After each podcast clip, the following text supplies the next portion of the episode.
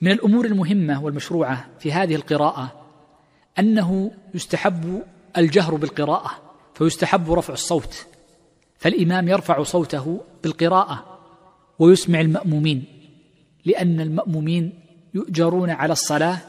ويؤجرون على استماعهم القرآن فإن المرء إذا استمع القرآن أجر ولذلك فإن الإمام إذا سجد لسجود التلاوة تبعه المأموم فدل ذلك على استحباب الجهر بالقراءة في صلاة التراويح. من الأمور التي ذكرها أهل العلم في صلاة التراويح أن صلاة التراويح يستحب المداومة عليها وعدم تركها وهذا مأخوذ من فعل الصحابة رضوان الله عليهم فإنهم لزموا صلاة التراويح. ومما يتعلق أيضا بالأحكام المتعلقة بصلاة التراويح أنه يشرع بعد صلاتها أن يصلى الوتر إما ثلاث ركعات أو خمس أو سبع أو إحدى عشرة بحسب ما يكون فيه مصلحة المأمومين وما يكون فيه اجتماع الناس مع بعضهم